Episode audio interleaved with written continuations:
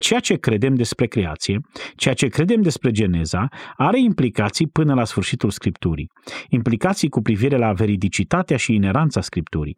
Implicații în ceea ce privește Evanghelia și implicații în ceea ce privește sfârșitul istoriei omenirii.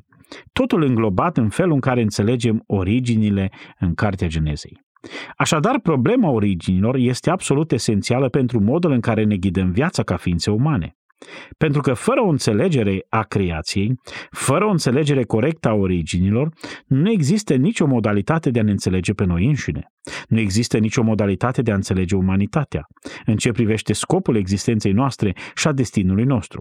Dacă nu putem crede ce spune geneza despre creație, suntem pierduți în ceea ce privește scopul și destinul nostru.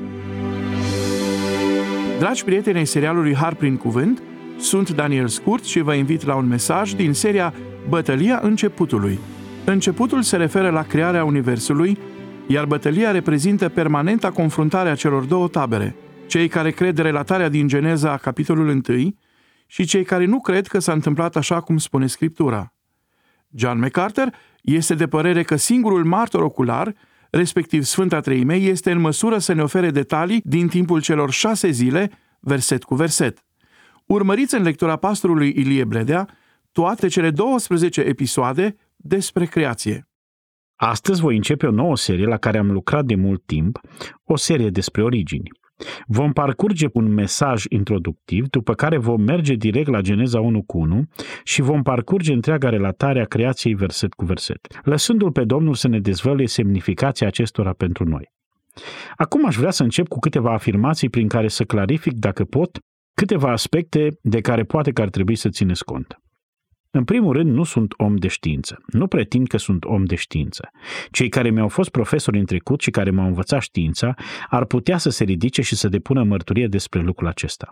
Sunt teolog, sunt un învățător al Scripturii, sunt filozof cu jumătate de normă, dar nu sunt om de știință. Așa că atunci când vine vorba de acele chestiuni care sunt științifice, trebuie să apelez la altcineva în care să am încredere ca autoritate în domeniul în care eu nu sunt o autoritate. Însă acesta nu va fi în mare parte un studiu științific. De fapt, asta nu este deloc intenția noastră, ci va fi mai degrabă un studiu al Scripturii, un studiu al teologiei, cu puțină rațiune inclusă.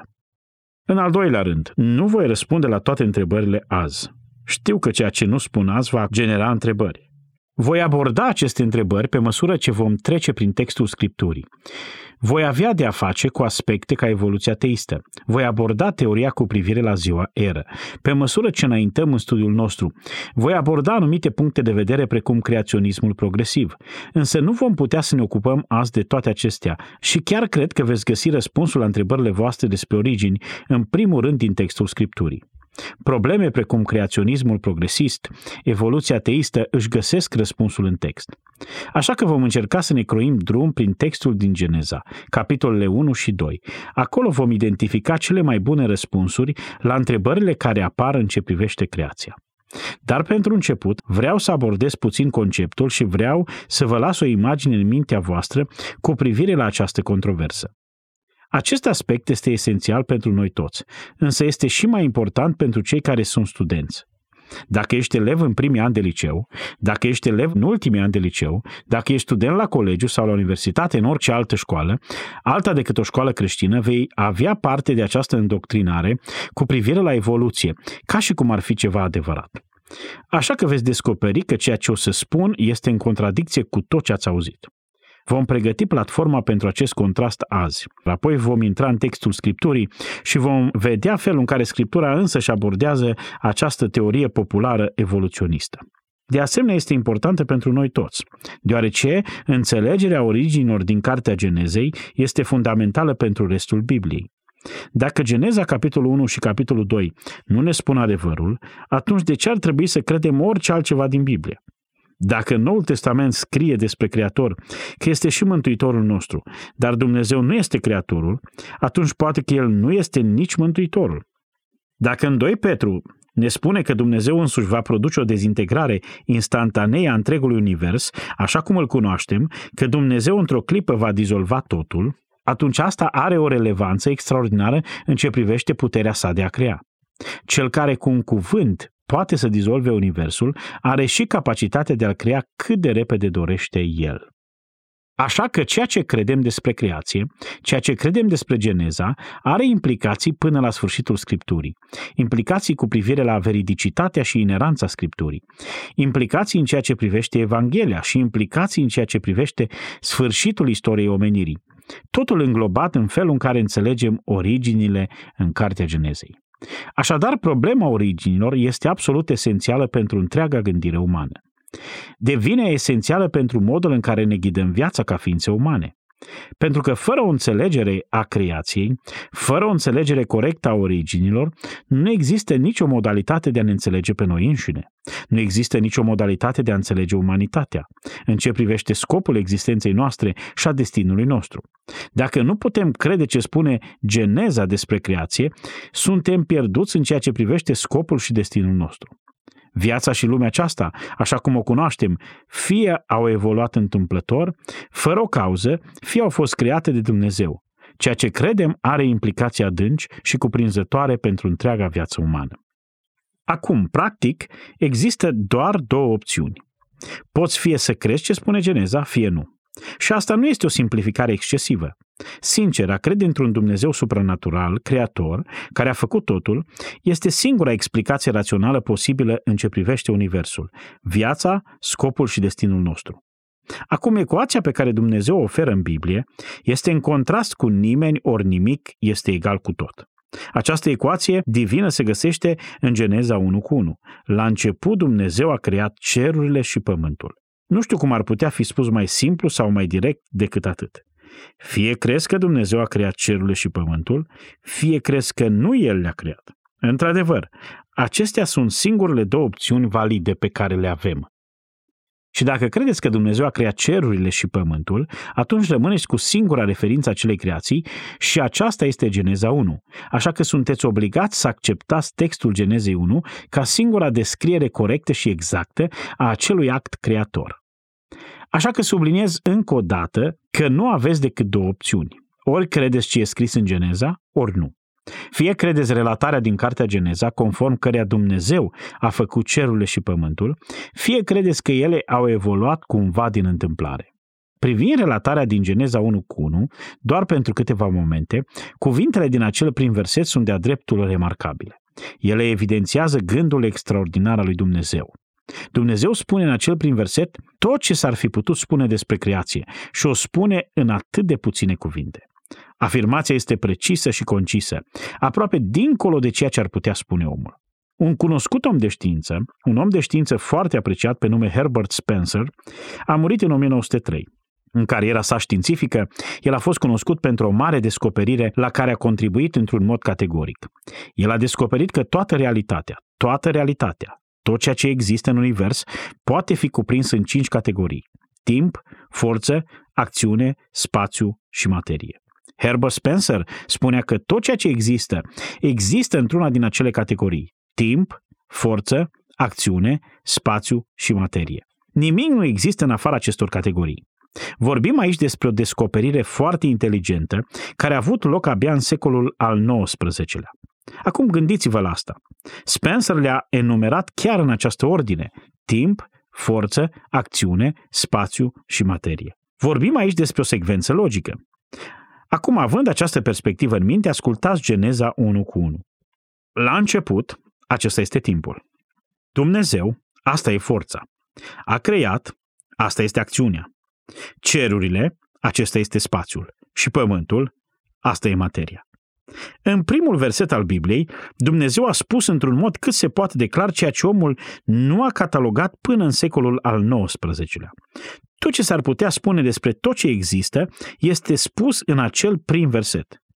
Acum, fie credeți asta, fie nu. Fie credeți că acel verset este adevărat și că Dumnezeu este forța, fie credeți că Dumnezeu nu este forța care a creat totul. Și rămâneți cu următoarele opțiuni, șansa, întâmplarea sau coincidența. Însă aici avem de-a face cu ceva mai mult decât o problemă secundară. Cineva i-a scris o scrisoare celui ce este președintele Promise Keepers, păzitorii promisiunii. Eu nu îi evidențiez în mod deosebit, exceptând faptul că ilustrația este foarte clară datorită răspunsului pe care l-au scris. când au fost întrebați despre poziția lor cu privire la problema creației. Asistentul președintelui a răspuns prin următoarea declarație, citez. Trebuie să știți că Asociația Promise Keepers nu ia nicio poziție în probleme de genul acesta. De fapt, noi încercăm să evităm astfel de polemici. Eforturile noastre se concentrează în a ajuta pe oameni să aibă o perspectivă corectă asupra doctrinelor esențiale din punct de vedere istoric ale creștinismului adevărat, așa cum sunt reprezentate în mărturisirea noastră de credință, sau să ne concentrăm asupra lucrurilor care unesc trupul lui Hristos, în loc să abordăm lucrurile care tind să-l dezbine. Deoarece anumite biserici și creștini individuali au opinii diferite despre creație, este o doctrină despre care credem că se încadrează în categoria doctrinelor secundare. Doctrine secundare ca darurile spirituale, siguranța eternă, răpirea, etc. Pe scurt, când vine vorba de subiecte precum creația, creștinii credem că trebuie să-și acorde har unul altuia, așa cum am subliniat în mărturisire. În lucrurile esențiale, unitate. În cele secundare, libertate. Și în toate lucrurile, dragoste. Am încheiat citatul. Acum, aceasta este o afirmație destul de agresivă în ce privește convingerea că ce este relatat în Geneza este de natură secundară, nu-i așa? Nu abordează problema că dacă nu crezi în cartea Geneza, nu crezi Biblia. Nu încerc să denigrez această organizație, ci pur și simplu să spun că acesta este în general punctul de vedere al majorității creștinilor. S-a dezbătut multă vreme dacă lumea a fost creată de Dumnezeu sau a evoluat întâmplător fără motiv. S-a dezbătut acest subiect încă de pe vremea lui Darwin, dar dezbaterea se reduce la asta, fie crezi Biblia, fie nu. Ori crezi în Cartea Geneza, ori nu. Și dacă nu crezi în Cartea Geneza, atunci ce crezi? Ei bine, în majoritatea cazurilor, crezi în evoluția naturală. Ar fi unii evoluționiști teiști care ar spune că Dumnezeu a dat startul la tot, dar apoi evoluția a preluat controlul și ar nega faptul că relatarea din Geneza ar fi adevărată. Relatare care spune că Dumnezeu a creat totul în șase zile a câte 24 de ore. Creaționiștii progresiști ar spune în esență același lucru, referitor la creație, că nu a avut loc așa cum spune Cartea Geneza, ci mai degrabă totul a luat ființă în ere lungi. Dumnezeu implicându-se treptat în acest proces, a făcut o lucrare creativă alături de procesul evolutiv. Aceste perspective, evoluția teistă și creaționismul progresist, neagă totodată claritatea textului din Cartea Geneza. Așa că vreau să spun încă o dată, fie crezi Cartea Geneza, fie nu. Dacă nu o crezi, ai câteva opțiuni. Poți fi un evoluționist teist sau poți fi un evoluționist naturalist. Printre creștini există unii care sunt evoluționiști teiști, dar în dreptul celor care alcătuiesc lumea necredincioasă, putem spune că sunt evoluționiști naturaliști. Și astfel au rămas cu această noțiune incredibilă, că nimeni ori nimic este egal cu totul. Douglas Kelly, care a scris despre acest subiect cu o mare perspicacitate, spune următoarele. Nu există nicio îndoială că viziunea biblică despre om ca fiind creatura lui Dumnezeu, pe care a făcut-o el după chipul său, a avut cel mai puternic efect asupra demnității umane, asupra libertății, asupra extinderii drepturilor omului, asupra sistemelor politice, asupra dezvoltării medicinei și asupra oricărui alt domeniu al culturii este atât de diferit, scrie el, de perspectiva umanistă a omului ca o simplă creatură evoluată și nu făcută după chipul lui Dumnezeu, pentru că nu există Dumnezeu. O astfel de premisă a permis statelor totalitare marxiste să-și elimine după bunul lor plac milioane de cetățeni din cauza presupunerii că nu există nicio persoană transcendentă în chipul căreia acești cetățeni să fie creați, că nu există nicio ființă care să le ofere acelor cetățeni demnitatea și dreptul de a exista dincolo de ceea ce stabilește statul. Am încheiat citatul. Această perspectivă a fost explorată pe larg de baronul Eric von Kunet-Ledin, al Austriei, care ar putea fi cel mai mare savant al secolului în problemele legate de libertate și totalitarism. El a scris o carte foarte importantă intitulată Leftism Revisited From the Southern Marx to Hitler and Pol Pot. Stânga revizuită de la de Sad și Marx la Hitler și Pol Pot, în care abordează aceste probleme. Și acolo arată că în afară de credința că omenirea este creată după chipul unui Dumnezeu transcendent, demnitatea și libertatea divină a ființelor umane dispar complet. El spune, pentru materialiști autentici nu există o diferență fundamentală, ci doar o diferență evolutivă treptată între un om și un dăunător.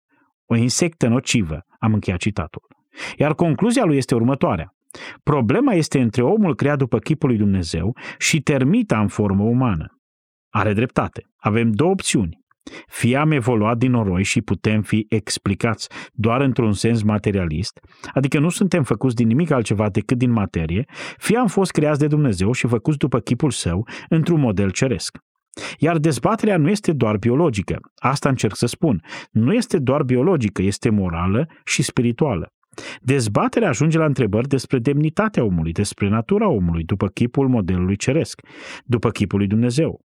Pune întrebări despre problema stăpânirii. Cine este suveran în univers? Cine deține controlul? Întreabă, există un judecător universal? Există o lege morală universală? Există un legiuitor? Oamenii trebuie să trăiască conform standardului lui Dumnezeu? Va exista o evaluare finală a modului în care trăiesc oamenii, bărbații și femeile? Există o judecată definitivă? Vedeți, acestea sunt întrebările pe care evoluția a fost nevoită să le evite. Evoluția a fost inventată pentru a-L ucide pe Dumnezeul Bibliei, nu pentru că evoluționiștilor, materialiștilor și naturaliștilor nu le-a plăcut ideea de Dumnezeu drept creator, ci pentru că nu l-au vrut pe Dumnezeu ca judecător. Evoluția a fost inventată pentru a-L ucide pe Dumnezeul Bibliei, pentru a-L elimina pe dătătorul legii, pentru a elimina aspectul sacru al legii sale, standardul obligatoriu pentru gândirea și conduita umană.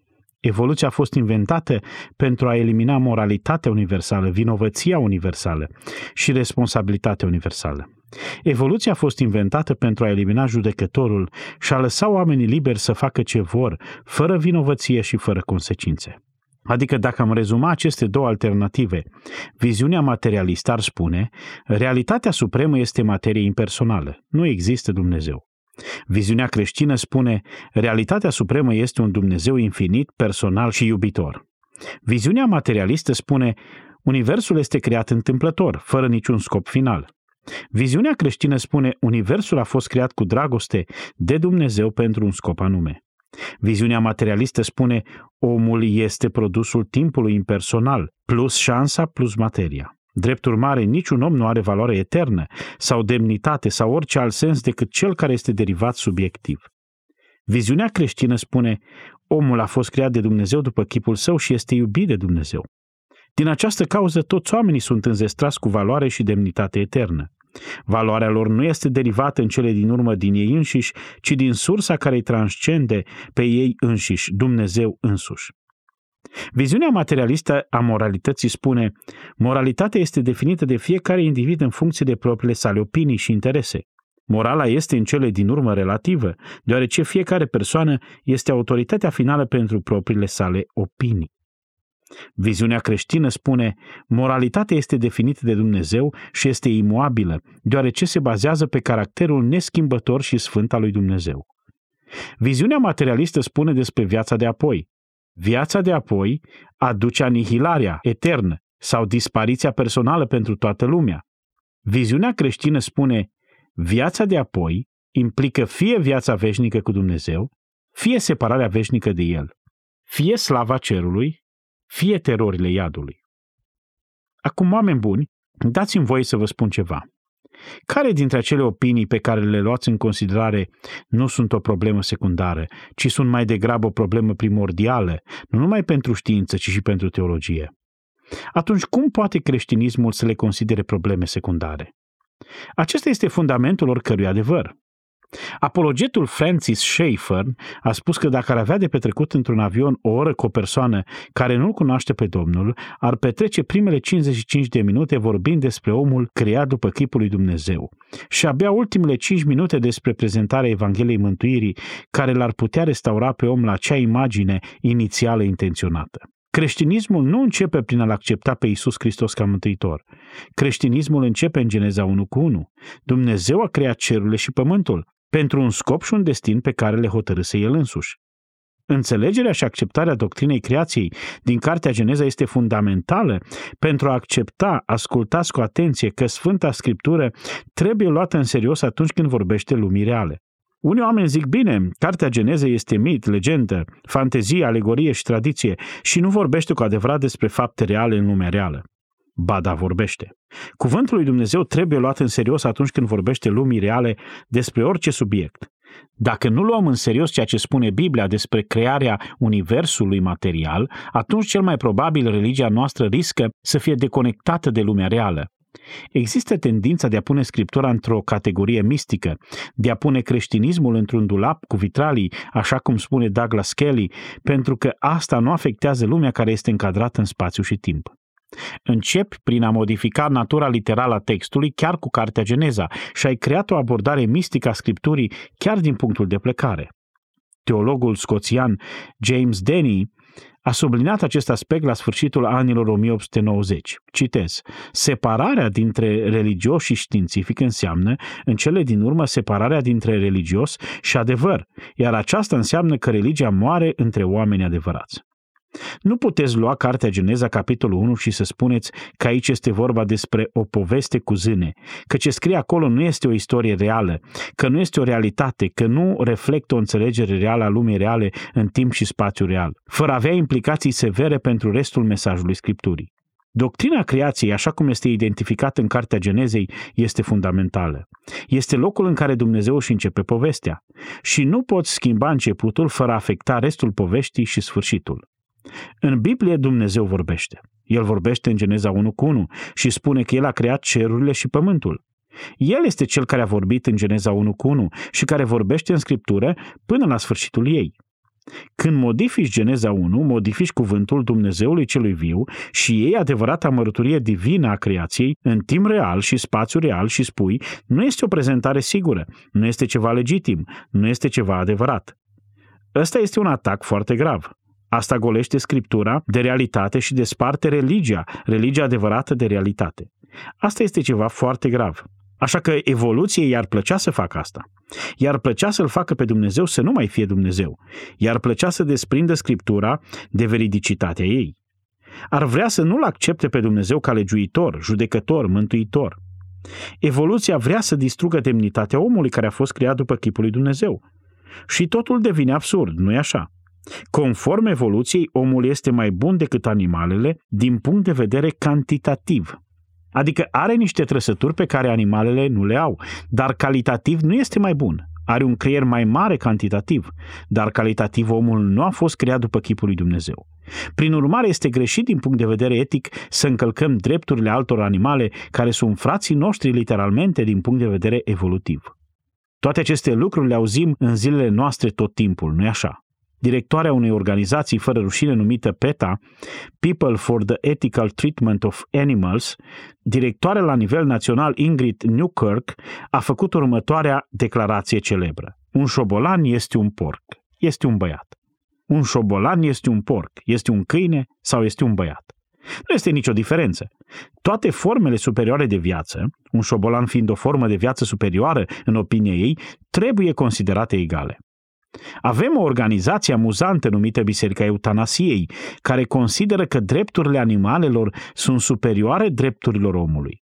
Un reprezentant al acelei organizații a afirmat pentru o audiență TV în fața unui public național următoarele lucruri, citez. Dacă vrem să omorâm anumite specii, să omorâm mai întâi omenirea, pentru că oamenii sunt doar o specie minoră cu un rol nesemnificativ în diversitatea generală a naturii.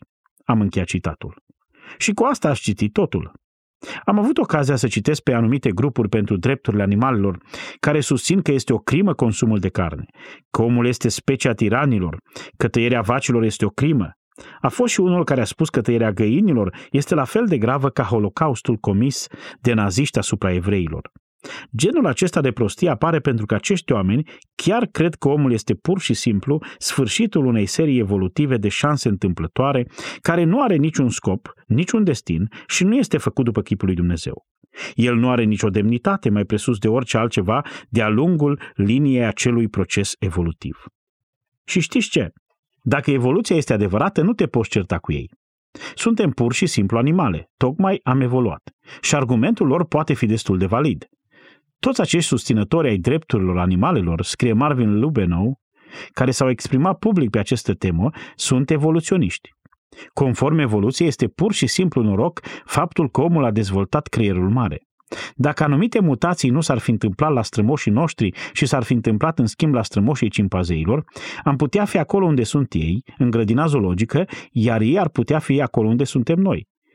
Prin urmare, scrie el, nu am niciun drept etic să-mi folosesc superioritatea obținută pur întâmplător pentru a încălca drepturile altor animale care, fără nicio vină, nu au beneficiat de evoluția acelorași abilități. Dacă omul, așa cum a spus el, este doar un animal, un accident al naturii, o colecție de mutații întâmplătoare, atunci care este sensul lui? Unde este demnitatea lui? Unde este valoarea lui absolută? Care este scopul lui? Evident că nu are niciunul. Acum, ceea ce spune evoluția este că de-a lungul timpului, întâmplător, materia a evoluat în întregul univers. Jack Monod a câștigat, e ceva de neconceput, premiul Nobel, iar în cartea sa, Chance and Necessity, șansă și necesitate, el spune următoarele. Omul este singur în imensitatea fără simțuri a universului din care a ieșit întâmplător.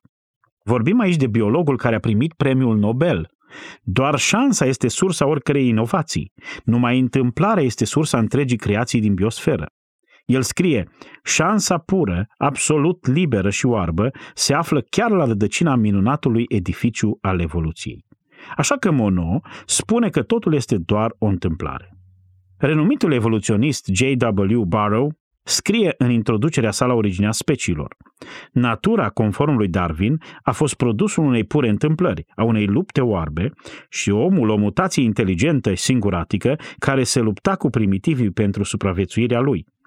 Pentru unii, sentimentul de pierdere a fost irevocabil. Era ca și cum ar fi fost tăiat un cordon umbilical și oamenii s-au trezit făcând parte dintr-un univers rece și lipsit de pasiune. Spre deosebire de felul în care natura a fost concepută de greci, de iluminism și de tradiția creștină raționalistă, natura darwiniană nu deținea indicii pentru conduita umană și niciun răspuns la dilemele morale umane. Am încheiat citatul. Adică omul a fost eliberat de orice semnificație. El este o mutație singuratică, inteligentă, produsă din întâmplare. El este protoplasmă care așteaptă să devină bălegar. Acum aceasta este o perspectivă departe de ceea ce înseamnă a fi creat după chipul lui Dumnezeu. Această idee evolutivă nu numai că îl dezbracă pe om de demnitatea și sensul său, Asta este mai mult decât o prostie, este mai mult decât ceva irațional, este mai mult decât o simplă stare deprimantă, este mai mult decât ceva șignitor, este mai mult decât ceva imoral. Această idee evolutivă este fatală. Și în istoria noastră, istoria noastră recentă, în civilizația occidentală, nimeni nu a demonstrat caracterul letal al acestei idei evolutive mai bine decât Adolf Hitler, care a fost urmat de Iosif Stalin și de toți cei care au masacrat mase de oameni, milioane de oameni, săvârșind genocid. În convingerile lor, la baza sistemului de credințe și a filozofiei lor, se afla evoluția. De exemplu, Hitler a văzut în teoria evoluționistă justificarea științifică a concepției sale personale, la fel ca și darviniștii sociali din secolul al XIX-lea care au găsit în asta o scuză pentru abuzurile lor îngrozitoare. Nu există nicio îndoială că evoluția a stat în spatele întregii gândiri naziste de la început până la sfârșit.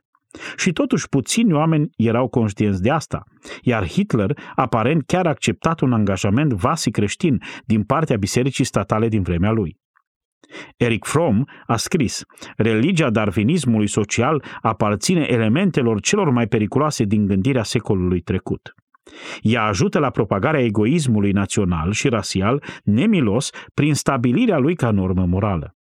Dacă Hitler a crezut în ceva, putem spune că a crezut în legile evoluției, care i-au justificat și sfințit acțiunile și mai ales cruzimile sale. Cum a funcționat? Evoluția este supraviețuirea cui? A celor mai puternici. Hitler doar juca rolul evolutiv. El era cel mai tare, așa că i-a masacrat pe toți ceilalți sub teza evoluționistă că el îi susține pe cei mai puternici și ajută la dezvoltarea superrasei. Toate acestea au fost susținute din teoria evoluției. În teoria biologică a lui Darwin, Hitler și-a găsit cea mai puternică armă împotriva valorilor tradiționale, religioase și creștine. El a evidențiat ideea evoluției biologice ca fiind cea mai mare armă pe care o avea împotriva religiei tradiționale și a condamnat în mod repetat creștinismul pentru opoziția sa față de evoluție. El ura creștinismul. De fapt, el a spus, și îl citesc pe Hitler, consider creștinismul drept cea mai fatală și seducătoare minciună care a existat vreodată. Iar cartea sa, Mein Kampf, Lupta mea a fost practic teoria evoluționistă a lui Hitler, prin care își croia drumul în politică și a fost totodată o justificare a distrugerii maselor care amenințau evoluția continuă a superrasei. În Mein Kampf, Hitler scria, Cine vrea să trăiască, trebuie să lupte. Cel care nu dorește să lupte în această lume, unde lupta permanentă este legea vieții, nu are dreptul să existe. Nu văd de ce omul nu ar trebui să fie la fel de nemilos ca natura. Naturii îi plac doar puțin ticăloșii. Și în cele din urmă el a spus, tot ceea ce nu este de rasă pură în această lume este gunoi. Datorită acestor convingeri i-a distrus pe evrei, pe negri, pe țigani și a ajutat selecția naturală îndeplinind visul biologic evolutiv. Șeful nazist al frontului muncii a spus că masacrele lui Hitler exprimau, și citez, tot ce poate fi mai înalt și mai bun în domeniul bărbăției. Julian Huxley, biolog și evoluționist care a scris eseuri ale unui umanist în anul 1964, a spus următoarele. Evoluția este cea mai puternică și cuprinzătoare idee care a apărut vreodată pe pământ. Și știți ceva? Are dreptate. Este singura și cea mai mare minciună satanică pe care lumea a cunoscut-o vreodată, deoarece elimină nevoia unui creator. E posibilitatea pe care oamenii o au de a levita în totalitate pe Dumnezeu, în special pe Dumnezeul biblic. Darwin nu avea nicio problemă dacă voiai să te închini unui alt Dumnezeu. Nu cred că lui Hitler îi păsa dacă vrei să te închini unui alt Dumnezeu. Numai înaintea Dumnezeului Bibliei, nu. Numai înaintea Dumnezeului Creator, nu. Când Darwin a publicat pentru prima dată Originea speciilor, aceasta a fost în mare măsură respinsă de lumea științifică a vremii sale, deoarece ei respectau în mod universal credința în creația divină. Nu exista o altă explicație rațională. Câte vreme există un efect, trebuie să existe și o cauză. Când a scris Originea speciilor, bineînțeles că a avut recenzii critice încă de la început. Lumea științifică era aproape în totalitate împotriva acestei perspective. În anii următori, Thomas Huxley, vorbind despre anul 1860, a descris situația spunând următoarele, citez, Susținătorii părerilor domnului Darwin au fost extrem de nesemnificativi din punct de vedere numeric. Nu există nici cea mai mică îndoială că dacă un Consiliu Științific General al Bisericii ar fi avut loc în acel moment, atunci ar fi trebuit să fim condamnați de o majoritate covârșitoare. A fost ceva greu de acceptat. Chiar și lui Darwin a fost greu cu asta. Dacă citești ceva din scrierile lui Darwin, vei descoperi că toate scrierile lui abundă de îndoieli greu de acceptat. De exemplu, el spune în capitolul al șaselea din originea speciilor, cu mult înainte de a ajunge la această parte a lucrării mele, cititorul va întâmpina o mulțime de dificultăți. Unele dintre ele sunt atât de grave încât până astăzi nu pot niciodată să mă gândesc la ele fără să mă clatin. În capitolul său despre instinct, el a recunoscut instincte simple precum cele ale albinelor care pot face un stup ar putea fi suficiente pentru a răsturna întreaga mea teorie. Și a crede, spunea el, că ochiul ar putea evolua prin selecție naturală, mi se pare, sincer vorbind, o absurditate la cel mai înalt grad posibil. În capitolul său despre imperfecțiunile cu privire la înregistrările geologice, el s-a plâns că lipsa completă a fosilelor intermediare din toate consemnările geologice au fost cel mai probabil, citez, cea mai evidentă și cea mai gravă obiecție care poate fi îndreptată împotriva teoriei mele. Cu alte cuvinte, el a fost cel puțin destul de sincer încât să admită că teoria lui nu avea niciun sens. Darwin a scris că era profund conștient de propria sa ignoranță. În scrisorile sale personale, el a scris despre faptul că avea temeri îngrozitoare de a fi înșelat și devotat unei fantezii. Însă Darwin era hotărât să scape cu orice preț de un Dumnezeu personal. El a spus, sunt hotărât să scap de această perspectivă a unui plan și a unui Dumnezeu personal cu orice preț. Până la sfârșitul vieții sale a fost implicat în acest război, în încercarea lui de a scăpa de Dumnezeu, însă nu a reușit niciodată. Și în cele din urmă, viața lui emoțională s-a atrofiat sub tensiunea acestei lupte. Sentimentele religioase au dispărut și odată cu ele toate celelalte. Lumea a devenit rece și moartă. Și în cele din urmă, Darwin a avut posibilitatea să guste din propriul său medicament. El a vrut să priveze universul de orice sens și să-l scoată pe Dumnezeu din ecuație, însă n-a făcut altceva decât să se priveze pe sine de orice rost în viață. James Moore a scris o biografie a lui Darwin numită Viața unui evoluționist chinuit. În unele dintre scrisorile sale, Darwin s-a referit la teoria sa ca fiind, citez, Evanghelia diavolului. Și chiar și după ce a câștigat oarecum lupta din acele zile, pentru că a eliberat oamenii de Dumnezeul Bibliei, a eliberat oamenii pentru a se bucura de păcatul lor, fără a se mai gândi la un judecător. Începuse să câștige bătălia, dar suferința lui psihologică era atât de profundă încât simptomele sale fizice nu s-au sfârșit. El nu îl omora pe Dumnezeu doar pentru el însuși, ci literalmente îl omora pe Dumnezeu pentru toți ceilalți. Un scriitor spune, viața lui a fost o lungă încercare de a scăpa de biserică și de a scăpa de Dumnezeu. Aceasta explică atât de multe despre discrepanțele din viața și din caracterul lui. Acum, haide să clarificăm lucrurile aici. Totul este despre a scăpa de Dumnezeu, de Dumnezeul Bibliei și de autoritatea Scripturii cu implicațiile ei morale. Chiar și creștinii care fac referire la Geneza nu cred că au libertatea să ne spună că Geneza 1 nu înseamnă ceea ce spune. De ce am dori să ne unim forțele cu cei al căror efort este direct împotriva autorității Dumnezeului prezentat în Scriptură? Mă văd silit să așez lucrurile la locul lor. Acum, pentru câteva minute, o să devin puțin filozofic.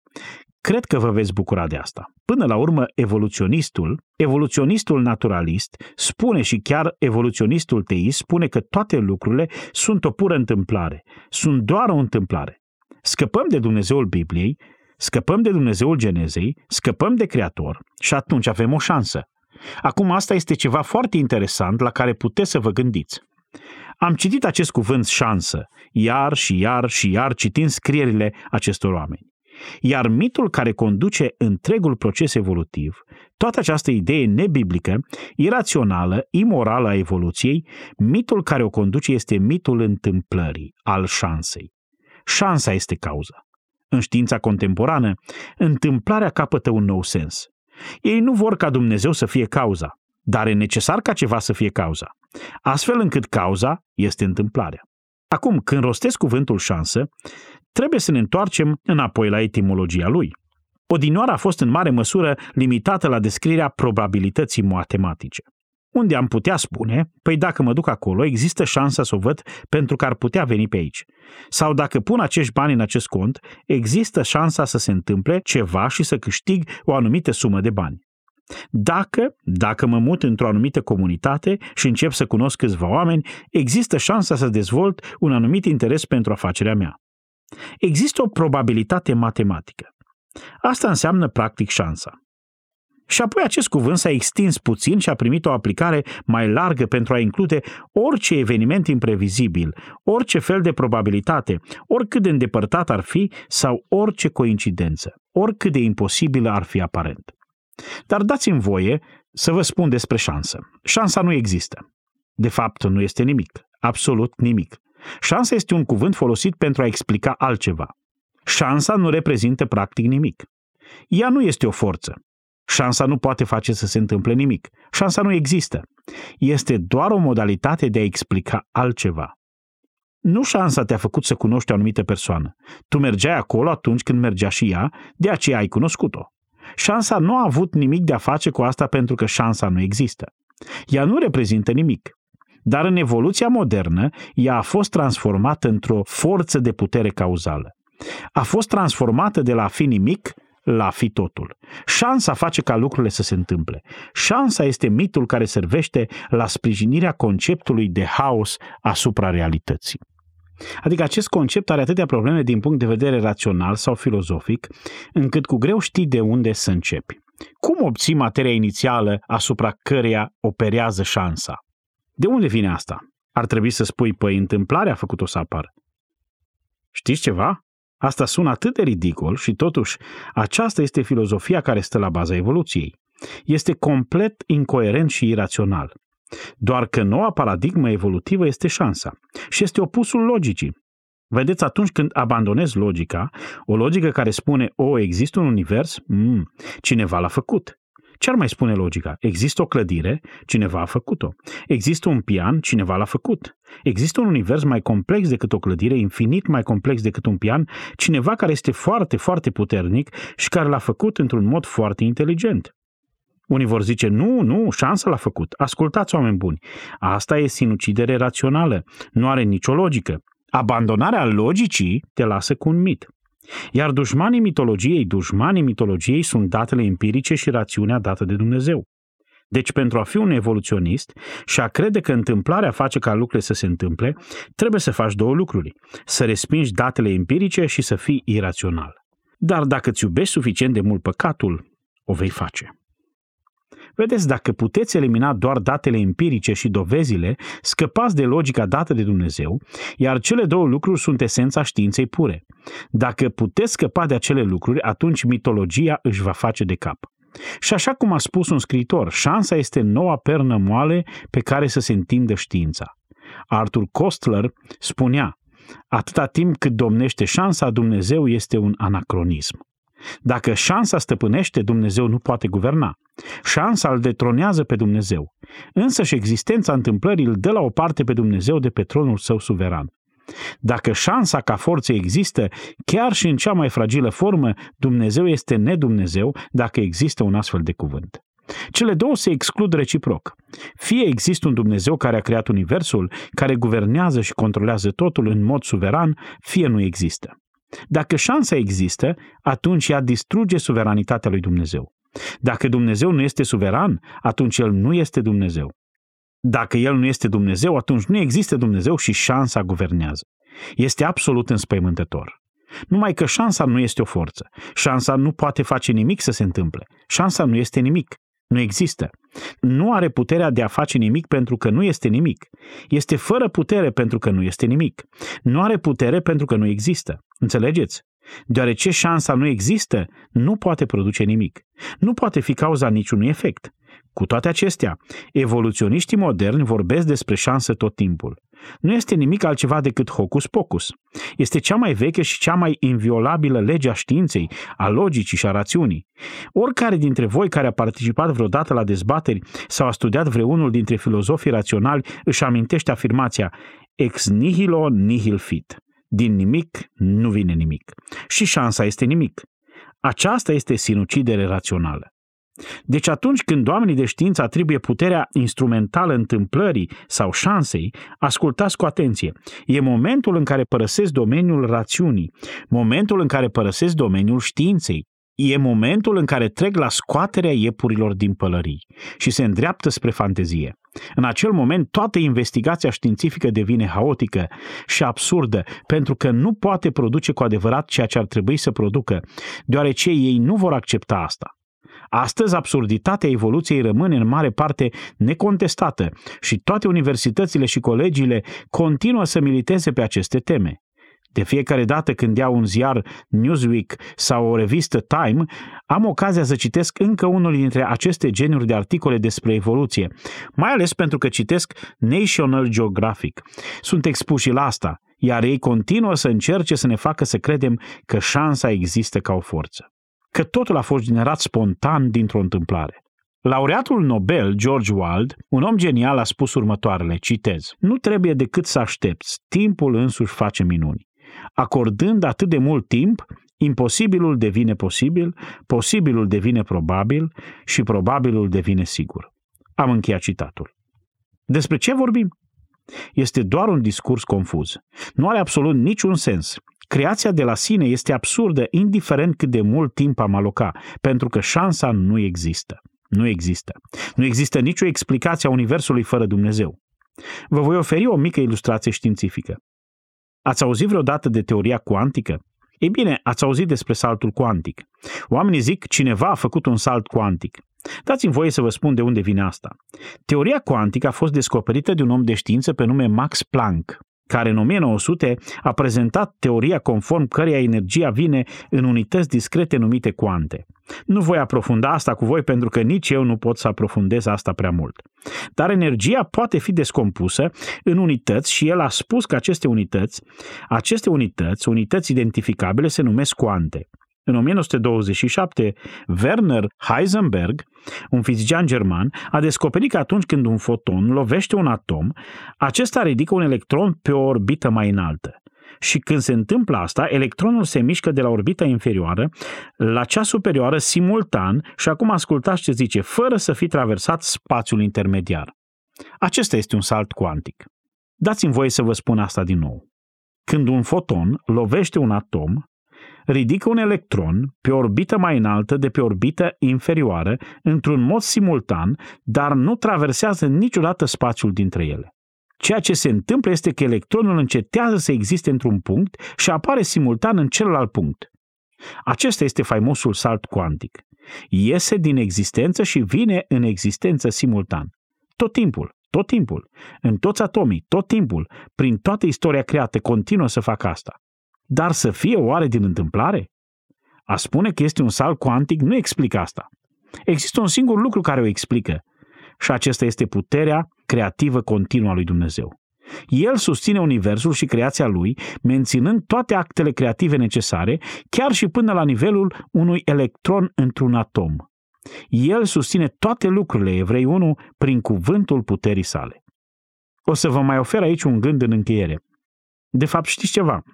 Îl voi păstra pentru data viitoare. Îl voi păstra pentru data viitoare pentru că nu vreau să încep subiectul și apoi să vă las undeva între cele două părți. Acum sunt conștient și îmi dau seama că unele dintre lucrurile acestea vă forțează mintea și asta e bine, e foarte bine. Vom mai face asta odată și apoi voi explica cum acest lucru are implicații în Evanghelie și apoi vom parcurge textul real al cărții Geneza. Rugați-vă împreună cu mine. Părinte, în timp ce medităm la aceste gânduri, în timp ce ne străduim să ne folosim mințile pe care ni le-ai dat, care sunt dovada chipului lui Dumnezeu după care am fost făcuți, ne rugăm ca Tu să ne călăuzești, astfel încât să putem înțelege exact cum trebuie să gândim, folosind Scriptura și rațiunea pe care Tu ni le-ai dat. Păzește-ne de orice gând sau de orice credință care ar fi în contradicție cu Scriptura, care ar nega afirmațiile ei directe. Păzește-ne de orice absurditate, de orice iraționalitate, de orice eșec de a folosi mințile pe care ni le-ai dat. Și prin Duhul Tău Sfânt, întărește-ne astfel încât să putem gândi așa cum ar trebui să gândim. Ne întristăm, Doamne, atunci când vedem că omul a căutat să te distrugă, a căutat să te dea la o parte de la a fi creator. O asemenea necinste pentru tine este dezastroasă. Este o rușine pentru cei ce se poartă așa față de tine. Este tragic și vor avea parte de consecințe veșnice. Iar noi suntem îndurerați de pierderea celor care cred în evoluție.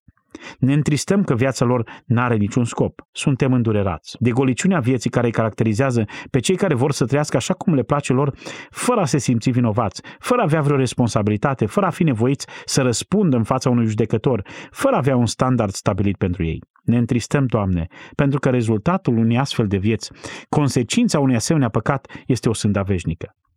Noi nu vrem să fim de partea celor care ne socotesc cuvântul. Nu vrem să fim de partea celor care calcă în picioare Scriptura. Însă vrem să luăm cuvântul tău așa cum ni l-ai dat, crezând că ceea ce ai spus tu este exact ceea ce ai vrut să spui. În felul acesta te rugăm să ne conduci, Tată, și pe măsură ce contemplăm aceste lucruri, să avem o temelie puternică și neclintită în cuvântul Tău, să te cunoaștem ca marele nostru Creator, precum și ca răscumpărător al nostru.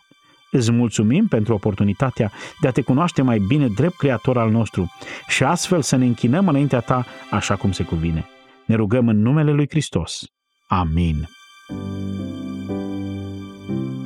Ați ascultat în lectura pastorului Ilie Bledea o predică din cadrul seriei Bătălia începutului din serialul Har prin cuvânt produs de Ștefan Alexe.